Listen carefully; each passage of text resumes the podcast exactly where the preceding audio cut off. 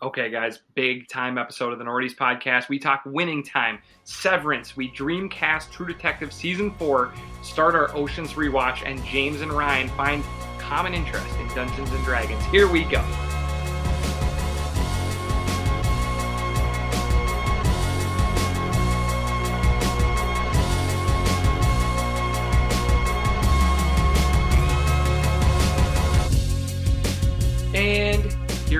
We podcast. I'm Eric. I'm here with Ryan and Jim. How's it going, guys? Uh, so good, man. Oh man, the the weather's coming in hot. I'm loving it. Uh, I feel great. I feel great too. It's mostly because I'm potting with you guys. We have lots of great things to talk about today. Before we dial into another great episode of the Nordies podcast, we need you guys to give us a follow on Twitter and Instagram at Nordies Podcast. Also, subscribe anywhere that you guys get your favorite podcasts from and get the Nordies podcast directly to your phone or your device each and every week for free. What a steal of a deal. Really is. All right, guys, what are you guys drinking tonight? All right, so I am drinking um, a new beer. I'm kind. It's kind of weird. I'm pretty excited about it. It's a little beer called um, Peppermint Echo. yeah. You can tell it's peppermint. See, because of the can, it's all white and, and red stripes. So, uh, yeah, I had to do that one for Eric. Uh, I had it in the fridge. I did not go out and buy this separately, but of course, I had to bring it back. Not a bad beer for nine something percent. Yeah. I'm uh, drinking the whatever mixed culture farmhouse ale from Indeed, and uh, it's really good. I am drinking from our friends in Moorhead, Minnesota, Junkyard's Boss DJ New England style IPA. I love more than I love this beer. I love the fact that I don't have to. I can go to most places and find Junkyard beer, and I don't have to go to a specific liquor store that I know carries it, and I can find it all over the city. And Yeah. that, that's one of the most magical things It's about very their very new nice. their new canning. Um, but just this beer alone is really good. Uh, it's just fantastic. It's, it's all things junkyard. I love it. Beautiful. All right, guys, here we go. We're going to dive right into Do We Care? And we're going to start with something that I know we all care about. That's that Barry Jenkins is making season four of True Detective. Um, I can't wait for True Detective to come back. Even the bad seasons are pretty good. Like the bad seasons of True Detective are like pretty much Mare of Easttown. Yeah, I think Mare of Easttown would have fit in the middle somewhere. Yeah. And uh, so I have a question for you guys. What would be your dream casting for a season of True Detective? Hmm. Well, I liked Mahershala Ali in the last one, but then the season itself was kind of boring. Um, and Stephen Dorff kind of stole the show eventually. which was random. Yeah. Um, yeah, this might be uh, Johnny Depp's chance to come back, dude. Johnny Depp, and who else needs a boost? Jennifer Lawrence. Jennifer Lawrence, uh, Johnny Depp, and Chris Pratt. Oh, I thought you were gonna say Zendaya. I was like, chill. no, we can't have we can't have Chris Pratt and J, J Law in another. Chris, yeah, So- cuties in space too. We can't He do it. So he needs a win though. yeah. How about I don't think he like does. I think I think financially he's fine. How I think about he doesn't Johnny care. Depp, um, John David Washington, and Jennifer Lawrence? That'd be electric. I would tune in. And I think Barry Jenkins has a relationship with John Day. I think they've worked together, so it's possible. There it is. So can Jimbo? Can you give me like a elevator pitch on why Barry Jenkins matters for this? Honestly, I was thinking about it, and I was worried you're going to ask me because I'd, I have to do an IMDb on him. But he's definitely produced some good shit. Um, I don't know. You might have to look him up. Okay, I thought maybe like his inclusion in the you know the Variety article or whatever that was written Mhm. mattered. But if you don't really know that much about him, then it probably doesn't matter that much. oh, I mean, he's he's a big deal. He just hasn't made Yeah. very much. So he did Dear White People, and he did the Underground Railroad on TV. He did Medicine for the Melancholy, Moonlight, which won Best Picture. Yes, there we go. True. That's there where you should is. There's from. the one. Yeah. If Beale Street Could Talk, Charm City Kings, and Flint Strong, which is hasn't come out yet. Okay. So interesting. A lot of that stuff that you discussed has a lot of uh, black influence, Oh, yeah. right? There's a lot of like African American um, themes and problems that they have to deal with. That you know, it's kind of like the dark underside. You know, the underbelly of society that it's almost like talk about. Yeah, it's almost like he would have produced season three, given that Mahershala Ali was in it, a lot of like black characters. Um, but you know, here it is. It's John David Washington, Janelle Monáe, and uh, Johnny Depp.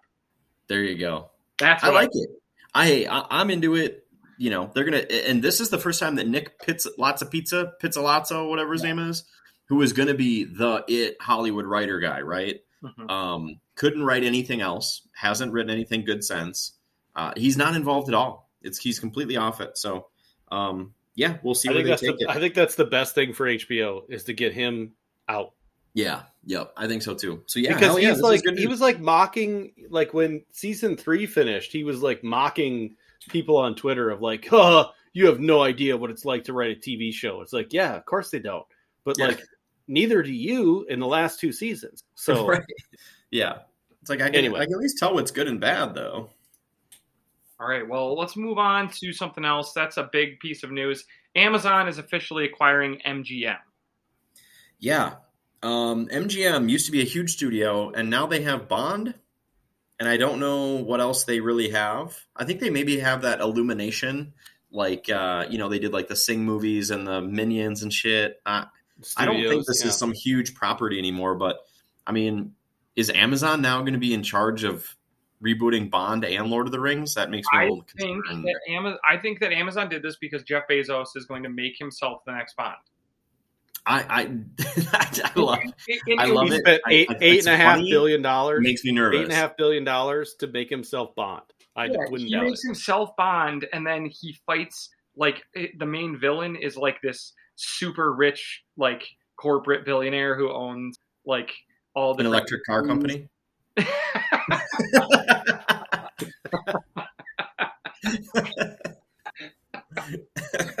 yeah, that's exactly it. Yeah. he has like satellites and he's trying to go to space and stuff, but he beat that guy to space. Bond right, to space. So yeah. yeah, I think that that is what is going to happen here. That's bad news all around. Yeah, it's pretty bad.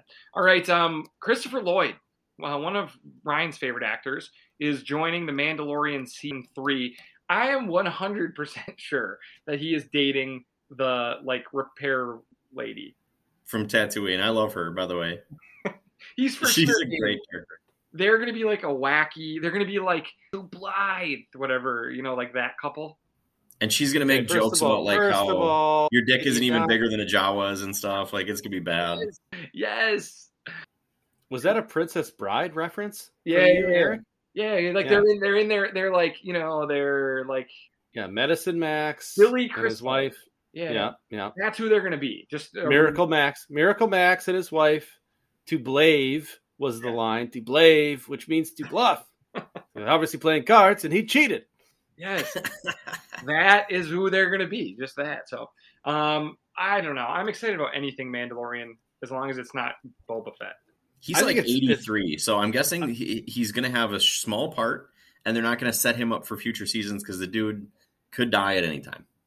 I think uh, being the same age as Christopher Lloyd, I think um, it's an interesting casting. No, like I think, I mean, any any casting news that we hear from you know Mandalorian, Obi Wan, Book of Boba Fett, just assume they're going to be there for the short term and mm. not the long term. And it'll be cool to see them, you know, Christopher Lloyd dressed up as some wacky scientist on Tatooine, banging the gal that you know repairs the ship. Great. Great. I'm in. Can't wait. If they some if they somehow if they somehow work in like a 1.21 gigawatt joke, Ooh. it would be like the most epic crossover ever. Yep. Okay, well, uh, we'll keep it Star Wars here because Samuel L. Jackson wants to return as Mace Windu. He even approached Bryce Dallas Howard about getting that character back. He said, "Put me in, Coach. I will even learn how to wield a lightsaber left-handed." Ah, yeah. I mean, so in the timeline, he got his arm cut off by Anakin, blasted with lightning, and then shot out a window way up on like the you know whatever that city. And was that the same and, day? Did all the shit go down that day where like Anakin was killing younglings and like all the Order sixty six happened? Was that all the same day? I mean, I think it it's was like- all within within like a few hours of each other. So it's plausible to think that if he lived through that, he wouldn't have like come back to the fold. He maybe lived and then escaped. But hold on, he didn't fall into a pit, so he's You're dead. right. He fell out a window. That's way different. But the camera didn't follow him down and out the window. He may have fallen into a pit in the city. It's it's Like funny how his his tune has changed because I remember seeing interviews with him and was like, I don't care if George kills me, I just want my death to be epic, right? And now Mhm. all of a sudden he's like, I'd love to be back. Like I hope Yeah, they don't like resurrecting these characters. Like it's okay that some of them died and we Yeah. could just leave them there. Let's just I agree. Actually, you on. can't have death be like unpermanent. Um, you know, they can do that in comic books because they always have, but They Star Wars always is not go- comic books. They could always go back in time. Just saying. Um, Yeah. All right. How about this, guys? Uh, Chris Pine. We all like Chris Pine. He's, you know, currently somewhere around uh, second or third in the Chris Wars, right? I'd say he's second. Yeah, for I my he's my do. number two. I think he's he's second. two. We Yeah. all do. Remember I put him I put him ahead and you guys mocked me. You Yeah, guys we mocked did. me. But We that was before Pratt really turned to shit, and then Yeah. Chris Evans hasn't done much, and Chris Evans is obviously Hemsworth is one of the bullet, but Yeah, the others are just are should probably change their name. Um, but Chris Pine is going to be in the Dungeons and Dragons movie. Um, I know that you guys both grew up on Dungeons and Dragons, so you're probably on pins and needles waiting to hear this. As I'm sure, assuming some of our listeners are as well. He descri- he thinks this is going to be a huge hit, and I just want you guys to know that he thinks that you guys are going to like this movie because he described it as it's like Game of Thrones mixed with a little Princess Bride and just a smidge of Holy Grail and a bit of Goonies. Wow, you know, eh, you are full of shit because I've never played Dungeons and Dragons, but I have Neither have seen I. and enjoyed all those properties, and you know, Chris Pratt. You add in the charisma of Chris. He's getting his Star Trek back. He's gonna have a nice moment. And he's got like, I mean, there's all those gifts of like Gal Gadot, like just drooling over him, and she's like a 10 out of 10. So Right, right, right. So he must be Um, somehow an eleven.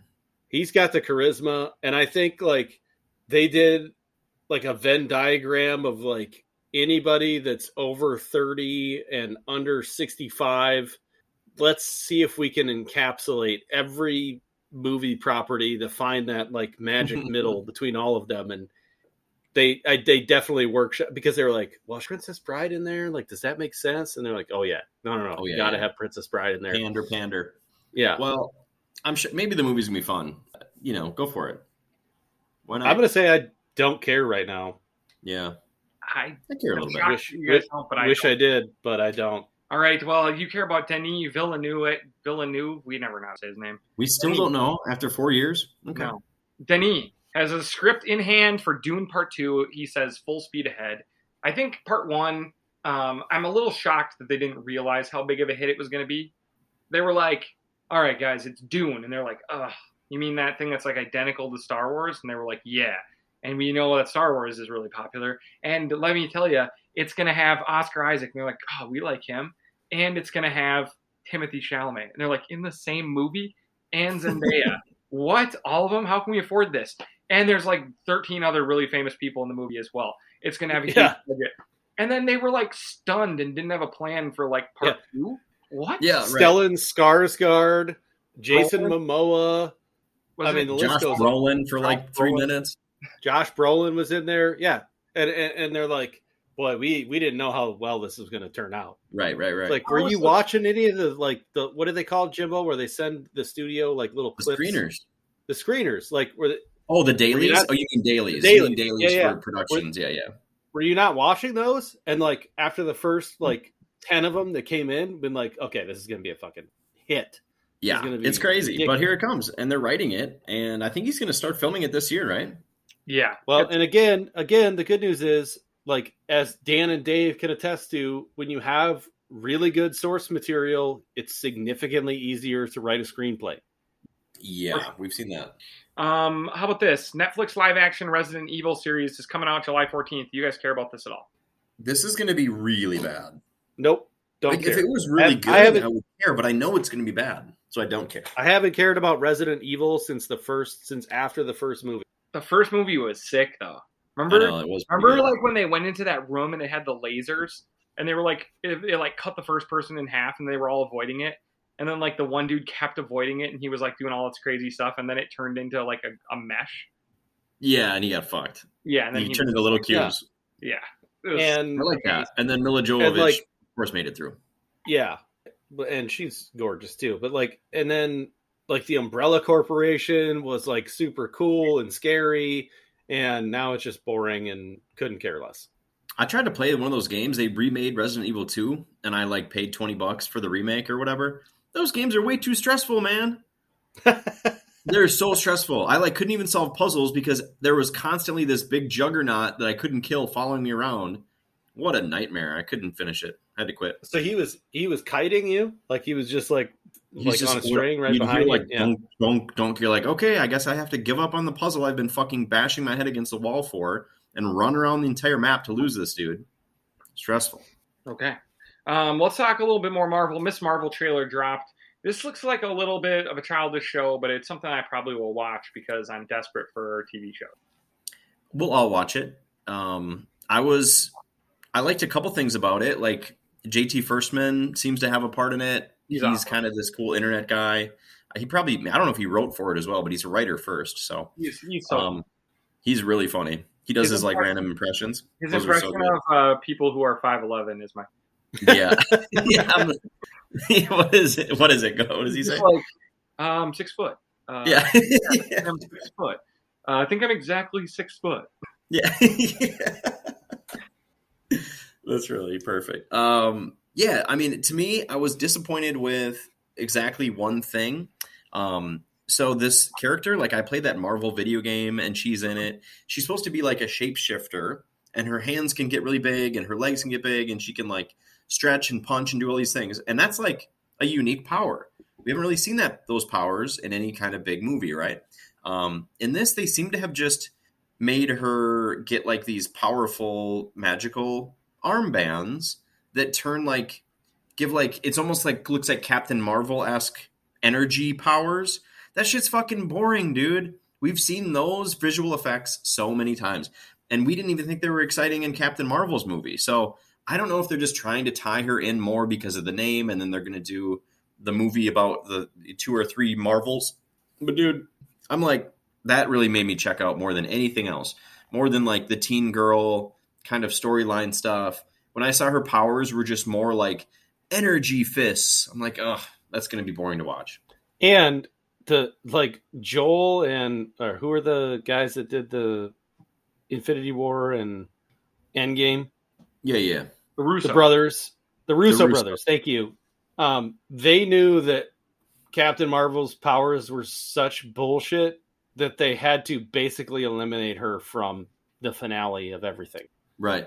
because it was way too OP. And they're like, "Oh, she's off world," and then like just some throwaway line.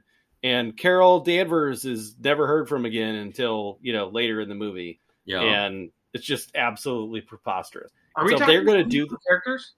huh? I think we're Well, talking we, about. we pivoted No, no, no. over to Captain Marvel because her, this Miss Marvel's powers look just like Captain Marvel's. Yeah, they're that's they're they're the similarity. So like what Jimbo is saying is like the powers that that Captain Marvel had were so OP and also uninteresting that if they do that with Ms. Marvel, it's going to kind of ruin the TV show. Hate that.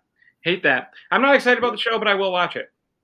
Oh yeah, we'll 'Cause I'm probably love it. it. Who knows? And if anybody if anybody's watched uh, Never Have I Ever on I think it's Netflix, um, it's the same vibe.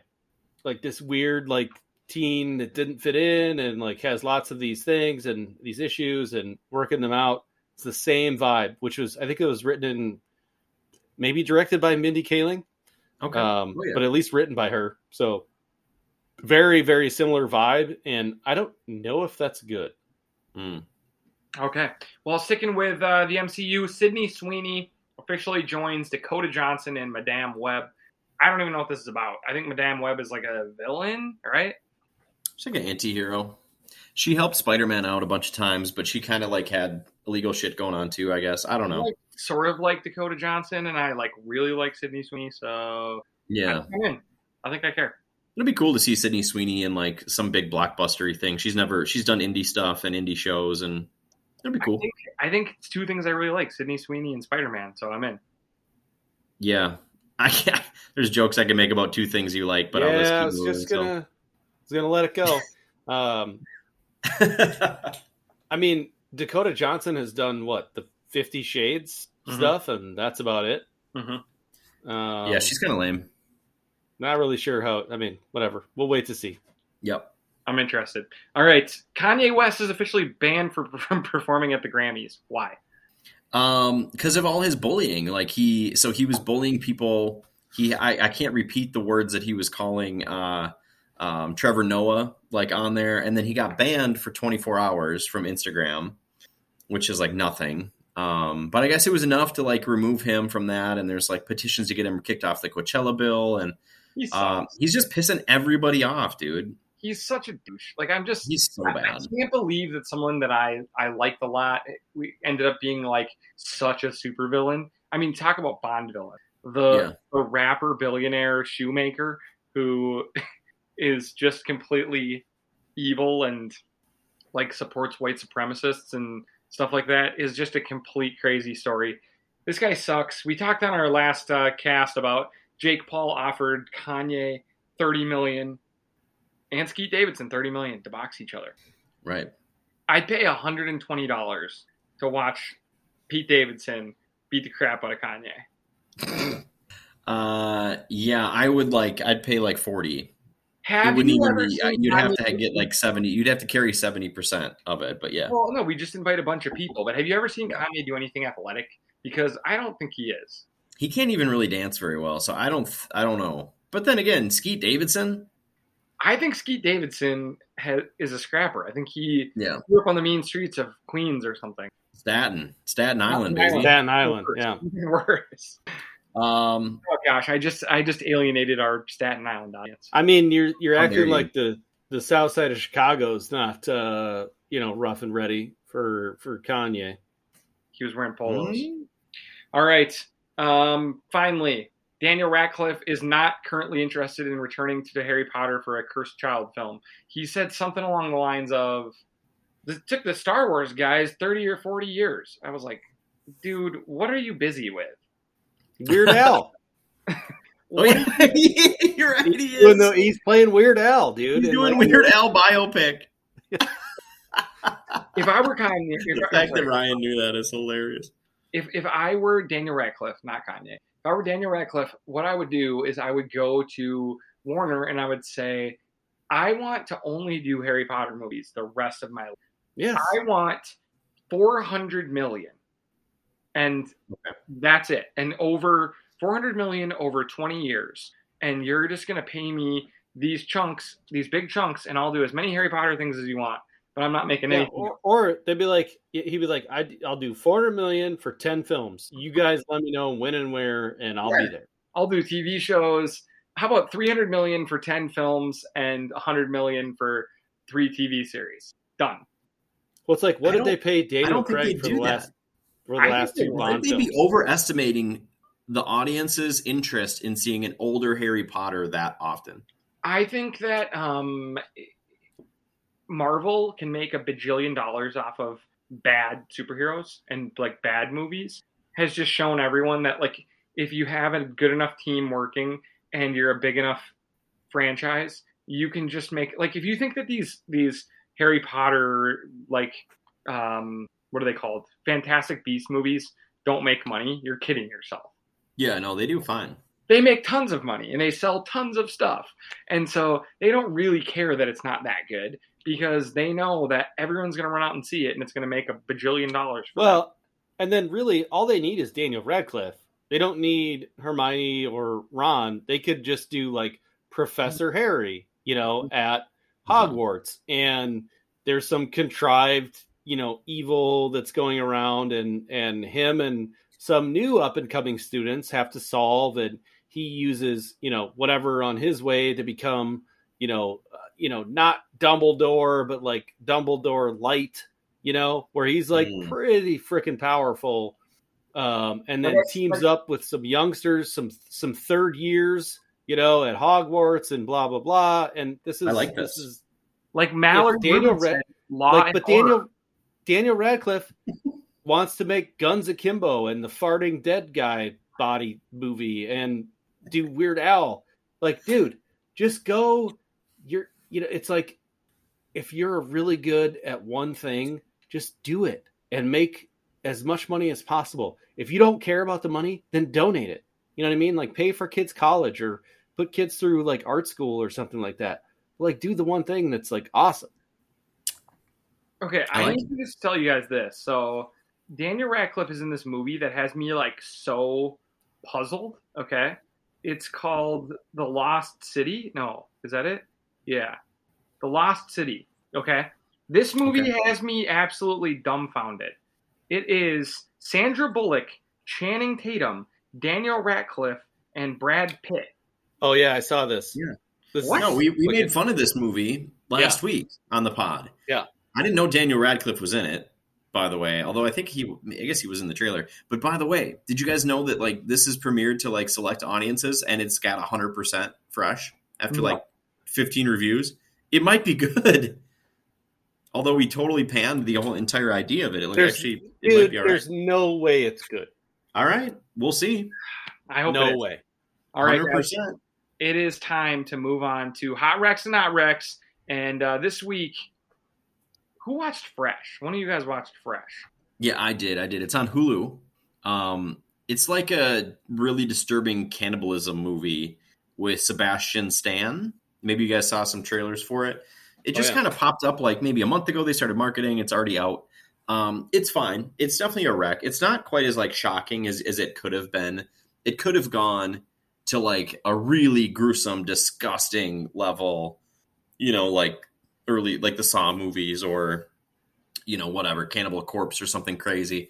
It's actually like pretty toned down um, for that, and they kind of try to make it like somewhat realistic and believable for you know a group of elites that buy meat.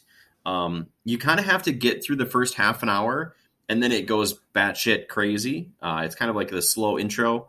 Um, the second act was fantastic. So once they switch that over, and then the third act was like meh. So I, I don't know. Overall, this thing's like it's a very soft wreck. Okay, it's a tepid wreck. It's uh, it's like a seventy-eight out of hundred. So I, I think it was okay. Sebastian, I like him in almost everything. Okay, Ryan, you watched Inventing Anna on Netflix. Well, Everybody's I watched the about- first. I watched the first two episodes. Okay, so let's just do a quick uh, recap. Shonda Rhimes is the writer who is the longtime writer for Grey's Anatomy. Um, what's the other like murder show on? A ton of stuff. ABC. She's like super rich writer lady. Yeah, but it's, there's like a specific like murder drama thing on ABC, which is also trash that I don't watch. Yeah.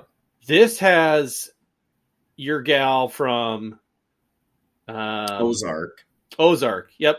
Sorry, thank you. Julia Garner. Yep. As so, this is it's it's interesting to follow the trends of like what's popular, and and one of the things that's popular now is like Ponzi scheme success stories. Mhm. if, uh, it, to call them success stories, meaning like they worked for a while. And Yeah. so this inventing Anna is based on a true story. Um, Julia Garner plays this, you know, Anna, who's like this yeah, New York socialite, etc. And um, Anna Ch- Chlumsky, uh, I think that's who, who it was, is the she was in Veep. She was the the female and my girl, like way back in the day. Oh yeah, yeah, yeah. Uh, yep. Plays like a writer from I don't remember which publication, um, some newspaper. You know, kind of following up on this story um, and getting a chance to interview, you know, Anna. Uh, and, and anyway, it's really captivating. Julia Garner is really good. Anna Chlumsky is really good. Um, it's not cheesy. It's entertaining as hell. Um, it's kind of fun. It's kind of funny. Um, it's got a lot of charm to it. I kind of enjoy it, and I'm Oh. not real happy that I do. Like oh. it, it has a lot of elements where I'd be like, uh, like kind of eye rolly, but I think it's pretty well done, honestly. Cool. That's, right. I'm surprised to hear you say that, but that's interesting. I might try it now. Speaking of well done, we're not going to go into it, but we can't go a week without talking about the current title belt holder, Severance, the best show on TV. It's on Apple Plus TV, and it is definitely the show. Um, I think we're through six episodes now, and no spoilers here, but it is captivating. And I just don't know how many shows we compared it last week to Lost's Hatch, and I just don't know how many shows I could want to know what the hell uh, is going on or want to know the secret more than, than I have with this one, though. Yep. And Eric, sure, let me ask you. Let me ask you an honest question. Could you spoil the show if you wanted to? No. Yeah. No. So like even if you, even mean, if you talked about it plot point by plot point, you might be able to like lead somebody down a direction, but I don't think you could spoil much of anything. It really needs to be seen, and there's still so many questions that I have, you know, that are not answered yet. I'm sure in this season we will get some answers, some new questions, some you know hanging to the next season.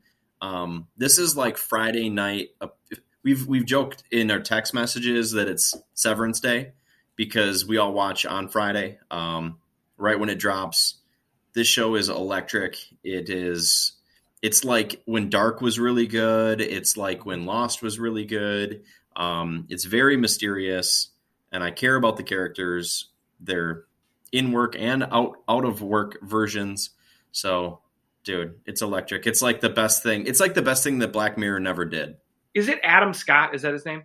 Yeah. Correct. Yeah. Adam Scott, I think should be up for like I'm not saying he should win, but he should be up for some awards for this performance. That's how good for I sure. think he is.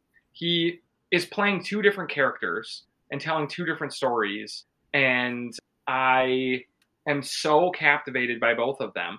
I mean, he's doing everything that what's what's uh, uh, what was that one show where the girl played all the characters that were like clones? Yeah, Black uh, Black Orphan or Orphan Black yeah, or something. Orphan Black. If that if that acting job can win a bunch of awards, this one's better. Dude, Black Orphan sounds like a totally different show. yeah, it's a little bit different. It's not sci-fi. It's just depressing or something. Like, yeah, um, yeah, well, dude, I, you, I, agree you you uh, conflated Black Mirror with Orphan Black, and it's go. understandable. Yep. Um, yeah, dude. I I this show is must watch. I don't even want to talk about the mechanics of the science fiction aspect of it, uh, but it's so cool. It's so cool. And it makes for some amazing drama. It's weird that like there's this dark aspect going on, but like every room they go into is like very well lit so you as the viewer don't feel that threatened you know because mm-hmm. all the walls are white and everything seems you know chummy and and the soap is always restocked and there's lots of paper towels and they take care of all of that stuff and mm-hmm. uh, it's a wild journey obviously with some you know caveats of um what's the word like like cultish you know nature to their reverence of oh, the yeah. situation that they're in um, but it doesn't it doesn't feel like a David Koresh you know like type situation where you're like, wow, this is I mean this is going to end with the FBI rolling a tank through the second floor window and you know right. unleashing around. So um, it's it's really well done. It's really cool. Like the balance is perfect. I think the characters and the cast that they have are great. John Turturro's great. Um, it's it's just an amazing show overall. It from Christopher Walken, Patricia Arquette, like it's stacked. Chris Walken, dude, shows up twice. Uh, but like the the whole thing is is uh, so well done across the board. It makes all the other crap that Apple has put out feel like okay, they found like I think they got Jim something right. This. They found the diamond in the rough, and and maybe they're on to some you know they'll continue making better shows moving forward. Maybe. Hope so. All right, Boys Diabolical. Is it worth a watch? It's so short that I guess why not? I mean, it's like I think I watched the whole season like when I should have been working during the day. Like it was so quick. There were what like seven to ten minute episodes, and there's I mean, like thir- yeah, like I didn't get a lot of entertainment out of it. I gotta say, Ryan, I think you liked it a little better than I did. I think it's a skip. Um, I, I smiled I, a couple times, didn't love it. So I didn't get a chance to really talk about it. We kind of mentioned it when we were kind of previewing the boys. Um, so I didn't get to say like a lot of the episodes are super short. Um, it's more of like uh, Love, Death, and Robots uh, for the boys universe of like we're gonna try yeah. these different like kind of animation styles. We're gonna let Justin Roiland and you know the Rick and Morty team do some episodes, and it's more like just a fun, you know, weird cartoon that's not meant to right. be taken too seriously. So right, but like Love, Death, and Robots is like really, really good, and this is like not very good. But I did not enjoy it that much.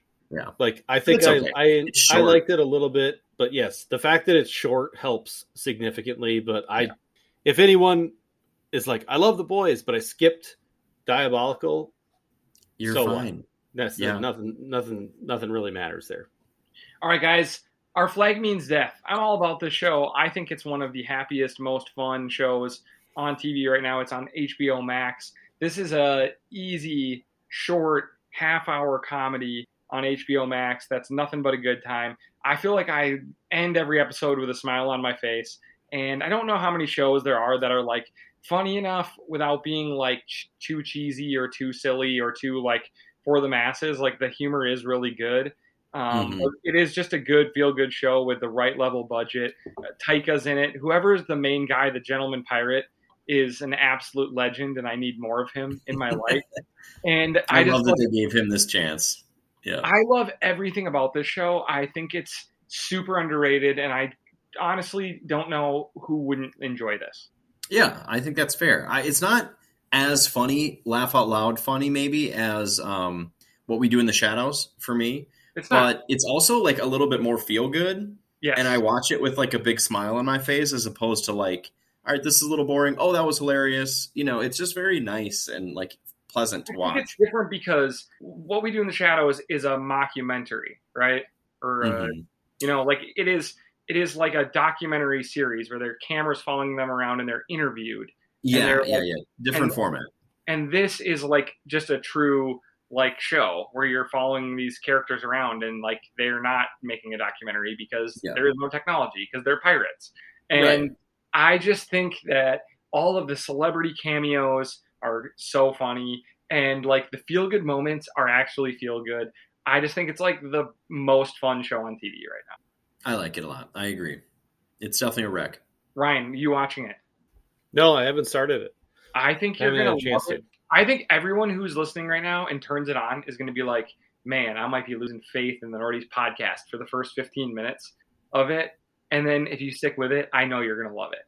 That's I, am confident in that. Hmm. Okay. I trust you guys.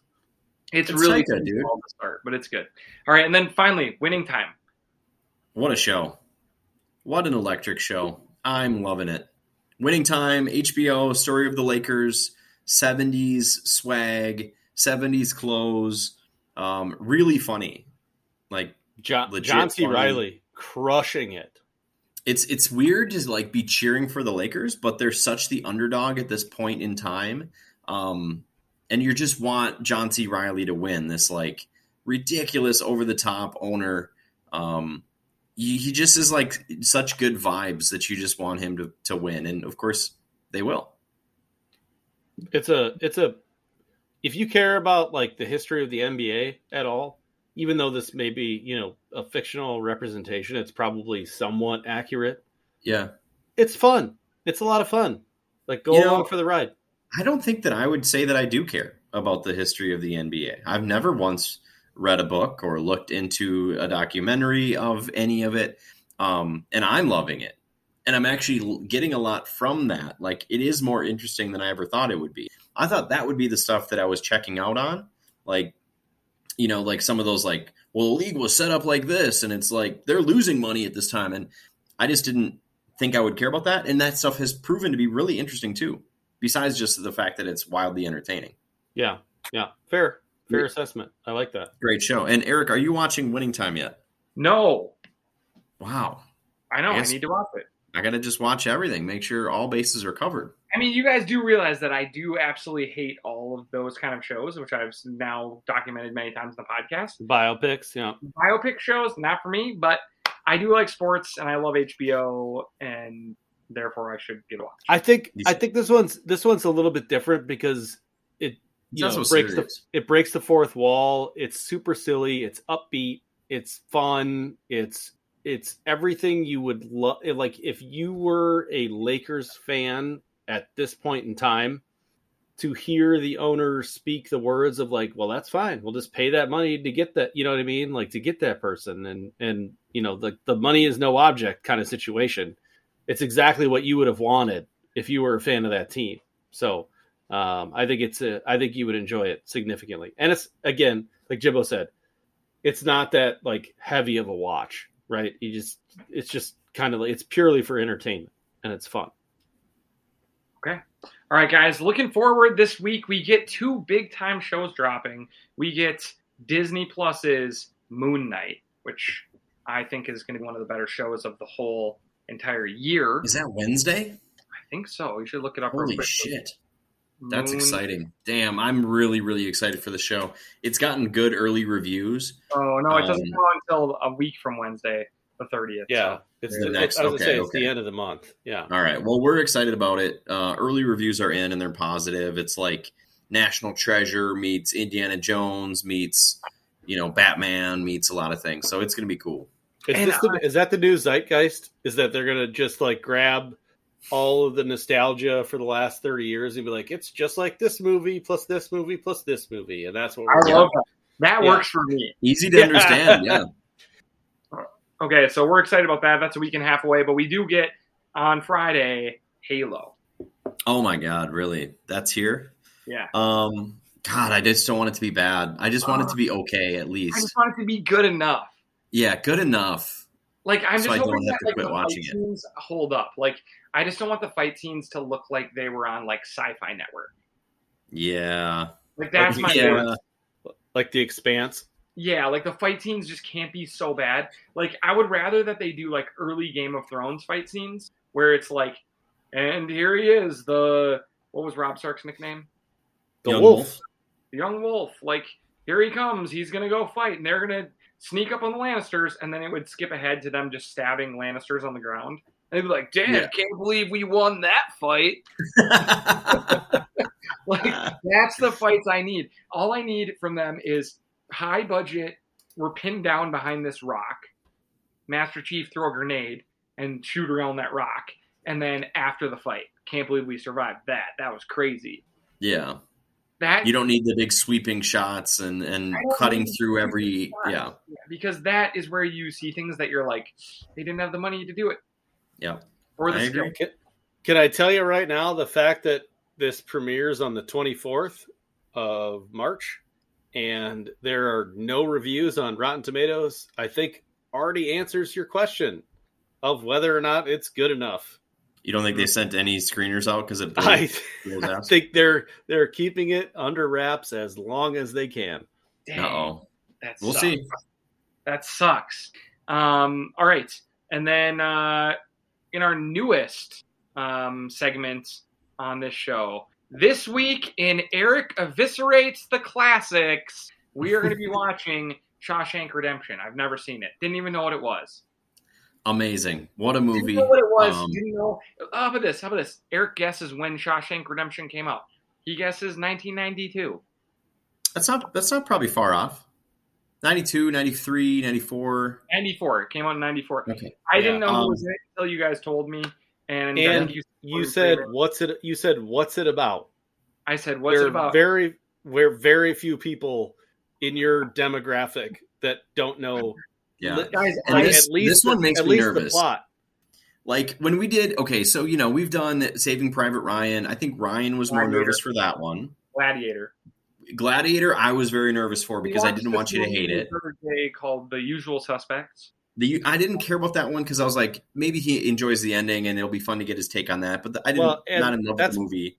That's more of a cult classic than mm-hmm. yeah. Than a, a but I really love Shawshank as a movie.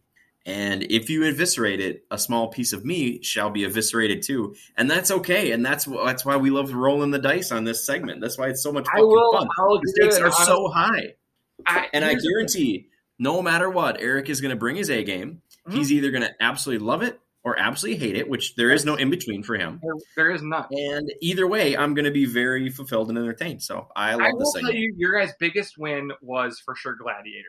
oh yeah, that was hard to beat. I you guys told me Gladiator was one of the greatest movies ever, and I was like, this movie's gonna suck, and then it was an absolute masterpiece. Like it was sweet. so good. So there is good. I'm hoping this one is. I didn't know what it was even about. I thought it was about the Holocaust. Well, think about um, think about where this segment could have gone if we hadn't nailed Gladiator. like, Yeah. right out of the gate. You know, yeah. it we could have probably been- would have discontinued. You know, it's equally entertaining whether he loves it or hates it. So I can't wait. Okay, Shawshank Redemption. Watch I it with us this week. I think Eric eviscerates the classics has to be the segment moving forward because a Eric has not seen. Any. Eric has probably seen There's the so many to pull from. Eric has probably seen the Three Ninjas more times than he's seen any of these classic movies, like just All of them. in in total. So I think we have a pretty good volume of, of films to work with that Wait, we can three- we can shoehorn Oh some my of god, these. we in. could do this for five years. Yeah, Wait, the Three Ninjas isn't a classic. Tum Tum. Rocky. Talking about Tum Tum. Uh, Elite. All right, guys, you know what time it is. It's time for uh, a segment that we we promised you guys last week, and uh, we're finally getting there this week. Hopefully, you guys watched it with us. Ryan, play my music. oh, I didn't. I thought you were getting the music. Yeah, we don't have any music for this, but it's the Imagine what it'd be like if we did. It's the Oceans rewatch. Uh, we watched Oceans Eleven this week, and Oceans Eleven. Let me tell you guys. I hope you guys watched it with us. This movie is a classic. Uh, It truly this- is. This is an absolute work of art, classic. And I don't know if the story is better or the fact that I constantly smiled to myself and thought, all of these actors are having such a great time. Mm-hmm. That's how I felt Yeah, I- watching. I Like, it think that's what I got. Like it was a I. I just had like these funny thoughts throughout. Like right away, you you're introduced to Danny Ocean first, right? And he's Yeah. walking up, and he's at his parole hearing, and he's got oh, we got the music. Yeah, All this aggravation ain't satisfaction in me. A little more bite, a little less bite, a little less bite, a little more spark. Satisfy me. Beautiful. There we go. wow. So I liked when we got to see um, Danny Ocean with his slick back hair and his goatee Mhm. in the prison. Dude, he was pulling off Prison Mike before the office ever dropped. This was his his prison Mike, and I, I like that they started that. Um, you know, and then we get to to meet Brad Pitt next, and it's on from there. this movie is so fun. It's literally a heist movie where you get to watch them put together the entire heist plan. There's enough of a love story. And what's his name? Andy, whatever, who plays Benedict. Garcia, yeah, Andy Garcia, I think, steals the show in this. I think he is such a great character. I love him in this. I love its ties to reality with Brad Pitt teaching all of those like late '90s sitcom stars how to play yeah. poker. I had forgotten about Holly, that. We got Holly Topher Marie Grace, Combs, Topher Grace. Yeah. Josh Jackson, and then they also they're like, "Hey, Josh," you know, like they're playing Yeah. themselves. Yes. Yeah, which was great. I love that. I love that you get them kind of uh, making fun of and teasing um, Linus, uh, the whole movie, who is uh, Matt Damon. And Mhm. I love that you get like award winning actors. Like, how many years earlier did Don Cheadle win Best Actor? I don't know. Didn't he win it for Hotel Rwanda?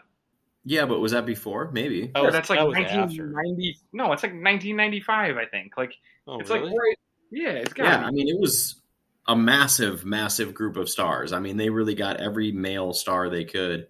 Um, Oh, it was 2004. It was after you guys were right. yeah, I was But gonna say. I mean, these are some big time people that they compile in this, and even like the smallest characters are so amazing. Um, I love how you get that the whole like they break down how they're going to get into this. They build their own fake vault, and you kind of see all the little pieces, but they leave just enough of it out, or they don't give you all the pieces of the plan enough so that as you're going through it, you constantly think things are going wrong, but they were actually like part of the plan the whole time. it was really brilliantly put together. I think that's the it's the charisma plus the plan and the writing, which is really that came together to make it awesome.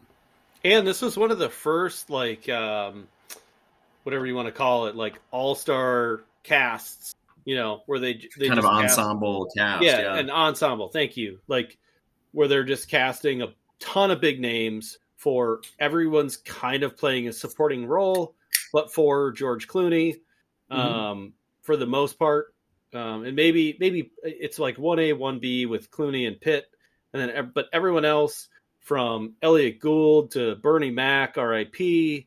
Uh, Mhm.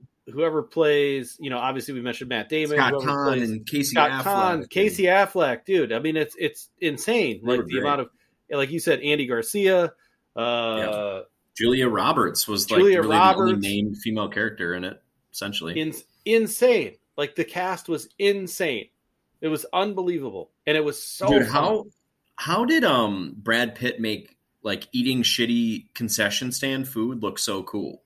Every scene. So I I, I kept a he was eating nachos and The then chips, yep. shrimp cocktail, something with a white plastic spoon, which was not revealed. And then he ends it by eating a cheeseburger. I mean, this is all throughout the movie. He just every time he's like posted up looking cool, he's eating something like cheap and shitty, and he just looks amazing doing it. I don't get it. One of the other, uh, well, first of all, when you look like Brad Pitt, like pretty much anything you do looks cool, especially when you dress like, him in like pizza and you look cool. Yeah.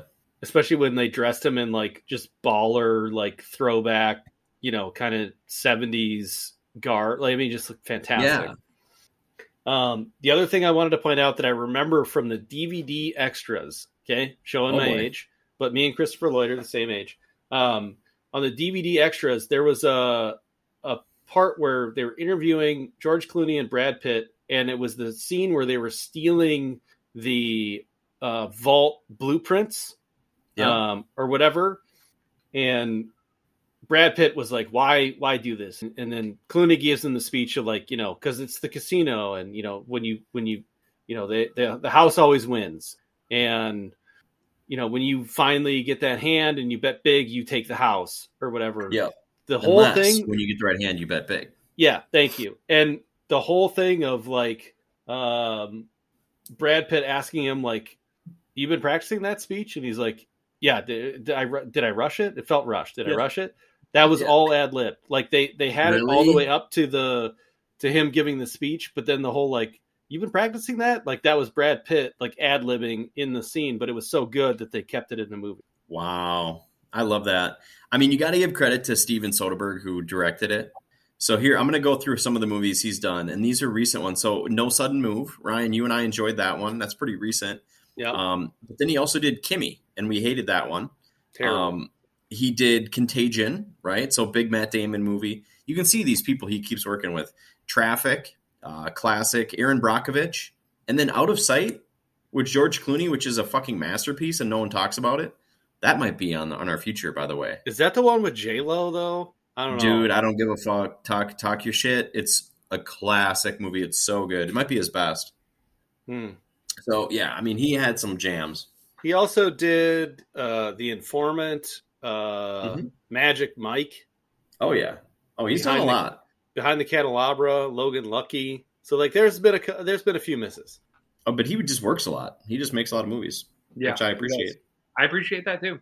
So I loved it. I thought the ending was magical. I think like the fact that Danny, you keep thinking Danny messed up or Danny lied or Danny was like compromised because of tests or any of this stuff. But in reality, like every part of his plan was perfection. And I loved it. I thought it was so great. And I think the chemistry between Pitt and Clooney is just the best. I need more Pitt and Clooney in my life. Well, you're going to get more next week.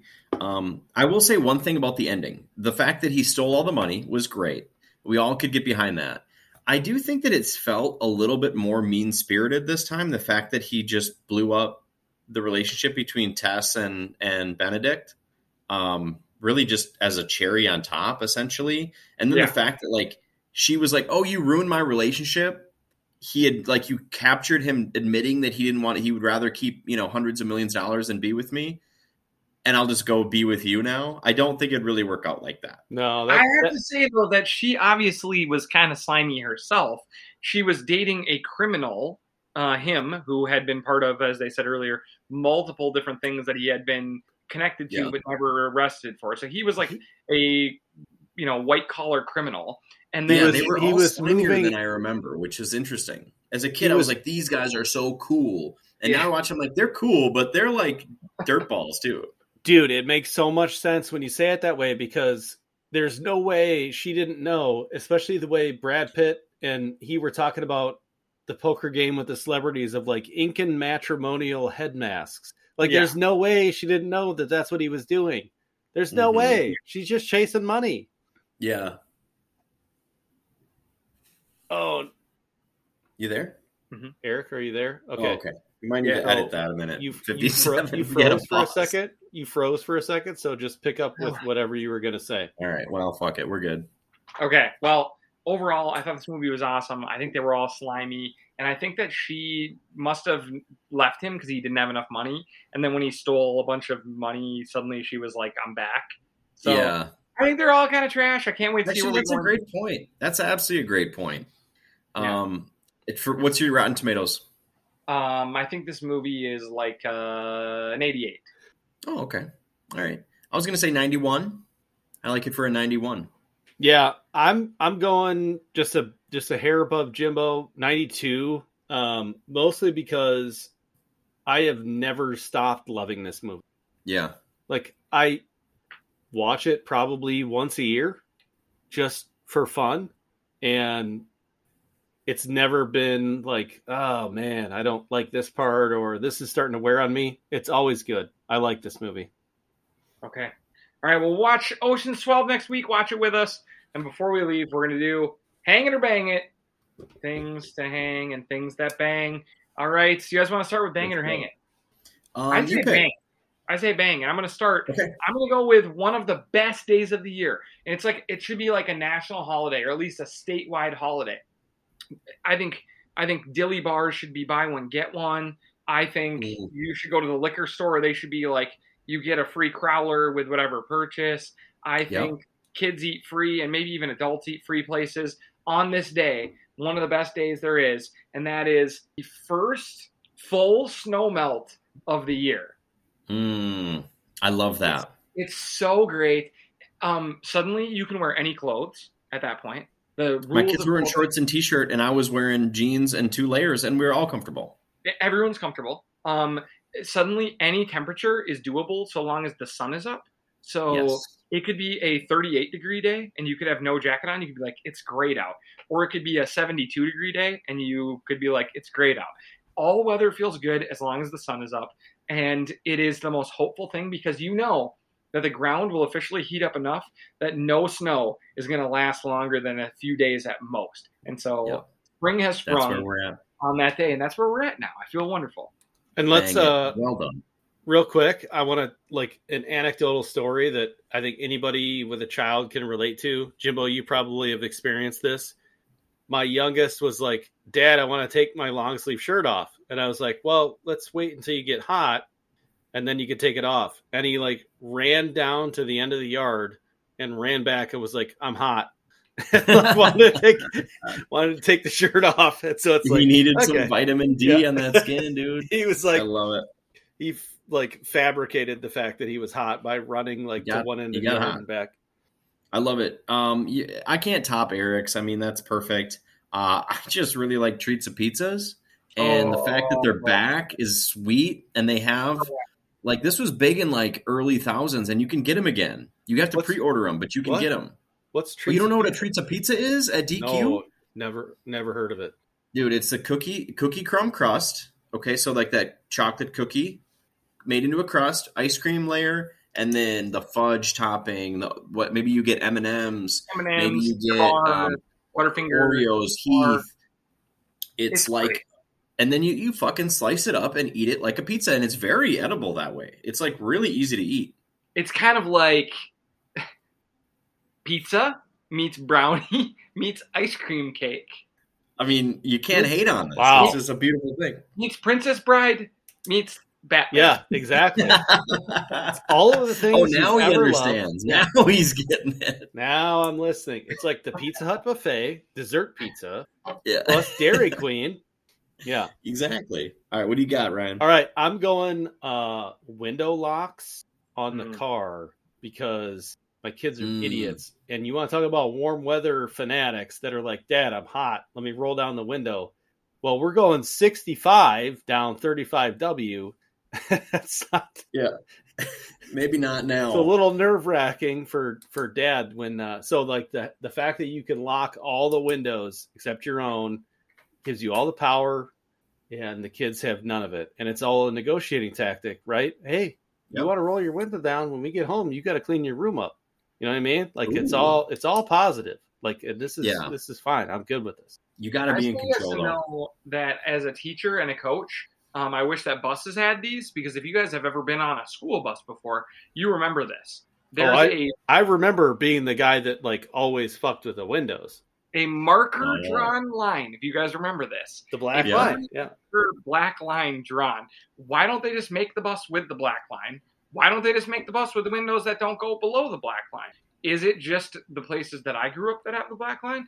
Maybe our listeners in Sweden and Florida, and we don't have any listeners in Florida. Never mind. Yeah, we do. Uh, Oh, we do. Florida. Okay. Um, well, San Francisco. Shout out to San Fran. What up? maybe they maybe they don't have the black line. I don't know. But every time you get on a bus with high school students, they instantly take the window, drop it below the black line all the way down, and then the bus driver's like, "Put the windows up!" And then then I have to yell at all the kids like I care that the windows are down more inches. So I wish that Yeah. school buses had those. Okay. okay. I love the fact that Eric's like, "What's why? Why can't we have these with the buses, dude? The buses are forty years old. You're right. Like, You're right. yeah, they're not they're not- doing the buses. these aren't new buses. Like, You're right. the the school system. They're isn't the same buses you rode in. I was You're right, say, the, the schools aren't getting like a, a fleet of new electric buses with upgraded features. Like they're like, no, no, no. The four miles per gallon diesel that smell and pollute the earth, those we're going with those. We are. Yeah. All right, guys, time to hang it. I'm hanging it once and for all. If the U.S. government didn't already do it, I would have been the first. Daylight savings time. See ya. It's done. And we never needed it. Why in the fucking world are we changing the clocks so that the sun comes up earlier and sets at four o'clock? That's some bullshit. That was We- craziness. It was craziness in the name of farmers. There are no farmers. Farms don't exist anymore. Anyone who says they're a farmer is just a gardener. Well, far, farms exist, but it's Well- like all it's all automated now. Like the the, the daylight matters very little. Mhm. You, we don't know what we're talking about with this, and that's okay because who gives a fuck? Um, I'm talking about for us, and that's going to be great. Um, the farmers will figure it out. I feel like you guys are worried that I just offended our farmer. No, audience. our farmer our farmer contingent Yeah. is non-existent. We get a big farmer Also- demo, yo. Everyone's arguing over like Farmers only. everyone's arguing over whether or not it should be like the standard daylight time or the daylight savings time, like whatever the, the differential is. Um, can we just on the next daylight savings time, uh, when we when we fall back or whatever, just Yeah. do it by thirty minutes and split the difference, and then just leave it for everybody? Whoa. Can we? That's next level No, thinking. we are leaving it.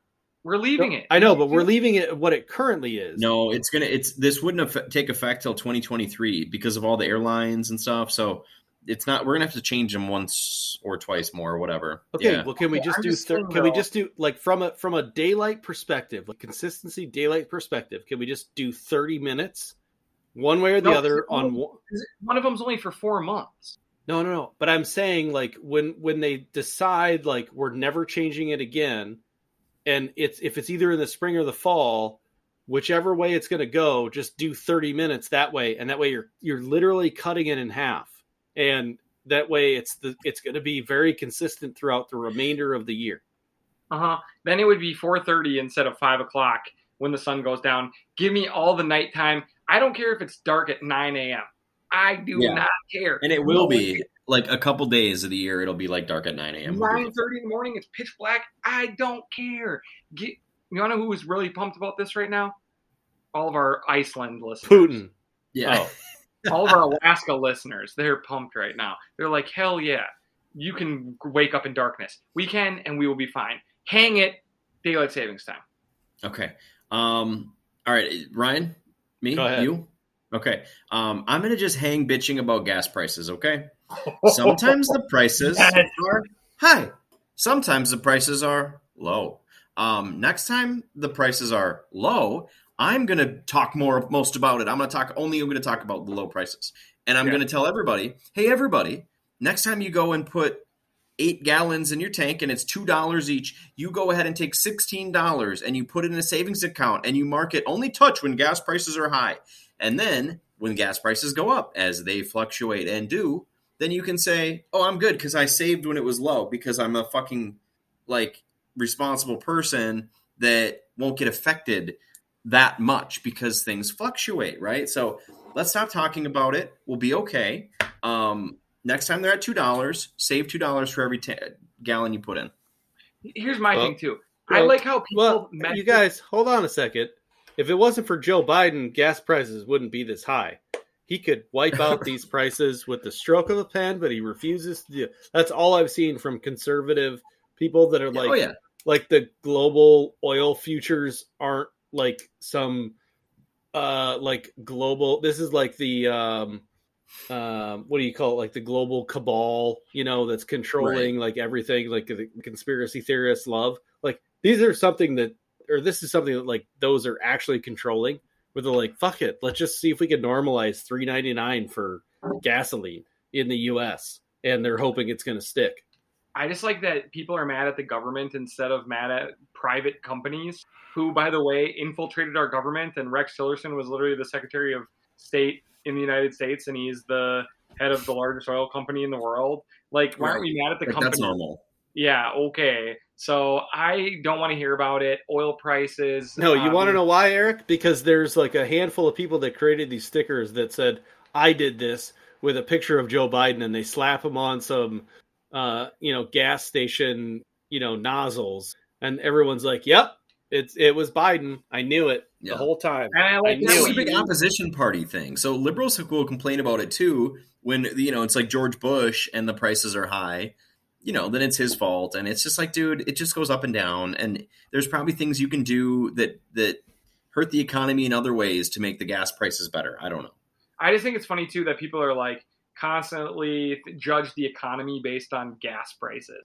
They're like, oh man, we live in a shit economy. I understand that unemployment is at a, a record low, and I understand that the GDP is at a, a, a massive high, and that blah blah, all these good things that we would actually measure an economy on. The stock market is way up, but gas prices are high. Economy sucks.